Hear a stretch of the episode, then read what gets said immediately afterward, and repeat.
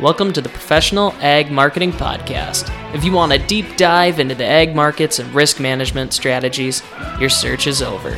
Come here after every Friday to get your weekly commodity recap. Trading commodity futures and options involves substantial risk of loss and is not suitable for all investors. This is your host, Mike Miner. Let's get started. Today is August 4th, and Gunnar and I are here are wrapping up our final day of the crop tour. So we're going to talk a little bit about yesterday's findings on the what was that? The fourth day of the crop tour? Yeah, fourth day, and uh, we kind of uh, had a route that went from White County, Indiana, yesterday, got into Illinois.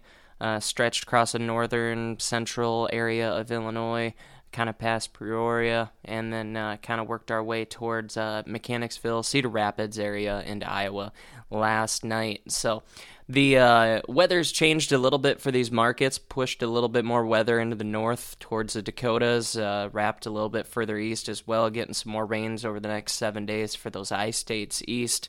Nebraska still looks pretty left out of it. Six to ten days still pretty dry, uh, pretty uh, pretty hot yet uh, compared to normal. But the moral of the story here on these markets over the past 24 hours, even a little bit longer than that, would be uh, better chances for the rain um, in the north and west.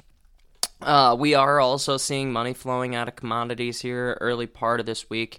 Um, and we do see uh, the markets bouncing here a little bit today. November soybeans up 21 cents, 13.90, and then the corn up five here to about 601 on that December. So finding some decent support here. We'll see if it can hold uh, towards the end of the week. Uh, do have a situation brewing in Taiwan, like we kind of talked about on yesterday's podcast. There, China military launched some more exercises around Taiwan, so that situation is uh, that is ramping up a little bit here as well. People have been taking a little bit more of a risk-off approach on these soybeans as of real late. And then the uh, one of the last talking points on soybeans here looks like Brazil is going to try to plant a record amount of soybeans this year. Uh, that'll be keeping a little bit of a lid on these crops here until we know more about that weather in the meantime. But Gunner, I'm going to have you talk a little bit about the overall stops here from the last day or so, kind of what we've traveled, things like that. Yeah, Mike, uh, it's it's been a great trip so far. Eighteen hundred and twenty miles down with three hundred and fifteen to go. It, it's it's been a long journey, but I've seen a lot of great corn. Uh, yesterday, I think we seen our strongest samples, and especially at the end there in Joy, uh, Joy, Illinois, and Cedar County, Iowa. Um, clearly, some of the best corn we've seen on the tour, with with not a lot of uh, early drought, so we retained a lot of those kernels, um, on especially on the top end with with little uh, tip off. So. I'm very excited for the last two stops in Iowa, and they're known for great corn yields. So I'm, I'm really excited to see what samples we kind of pull. Awesome.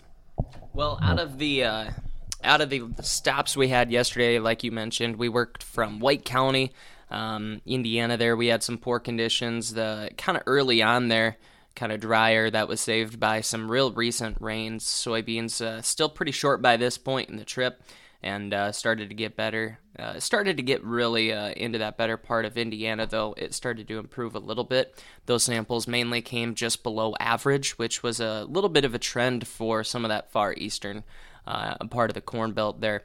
Uh, until we worked back towards somewhere like Iroquois County, Illinois, really no signs of aborted kernels at that point there, which was a little surprising. Really early on, they had some really dry conditions, but had some really nice improvement on the drought map here recently over the past few weeks. Uh, we found those samples about average, but probably just below average still.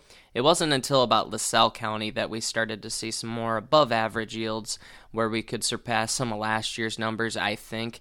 Um, that that's really started to improve by that point uh, really started to get away from some of those drier areas in that border between Illinois and Indiana, and that's kind of where we really could start to tell.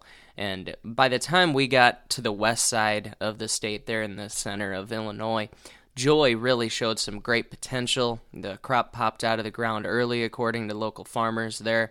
Uh, had a really great start to the crop. They are excited about their crop. They think they could have uh, some really nice yields this year. Consistency was great. Uh, the soybeans look great by this point in the trip as well. So, some major improvements by the west side of the state compared to the east. Um, and then it, it, was a very similar story as we wrapped up uh, in eastern Iowa last night towards the central part of the state, towards Cedar Rapids. Uh, very similar story. Showed pretty decent potential. More average samples is what we pulled, but uh, condition wise, really the only thing they can complain about is maybe a, a, a imperfect planting time frame there, as that did stretch a little bit longer this year, planted more towards the middle of May, which was maybe a little bit too late. So if anything's really going to cap the yield potential there at this point, I would give that uh, I would give that the reason. So, but for the day, anyways, we've started to finally see some more of the Eastern Corn Belt crops that we were promised going into the tour. Uh, it was pretty mixed, I think, for the Eastern Crop Tour. Um, I was a little bit disappointed in it. I was hoping to see a little bit more above trend or average yields to really help carry that Western Corn Belt. We did find some, but we're going to crunch the numbers, come out with some really strong stuff tomorrow, and see if it was enough to uh, try to lift up some yields uh, to make up for Nebraska. So please check in tomorrow with our final crop tour uh, day as we get wrapped up today with our findings, and then uh, we'll have an overall summary for you as well. Thanks, guys. And thank you to all our listeners. Please reach out to us from our website at professionalagmarketing.com or check out our newly added hog specific podcast named Hog Market Talk that's released every Thursday. Trading commodity futures and options involves substantial risk and loss that is not suitable for all investors.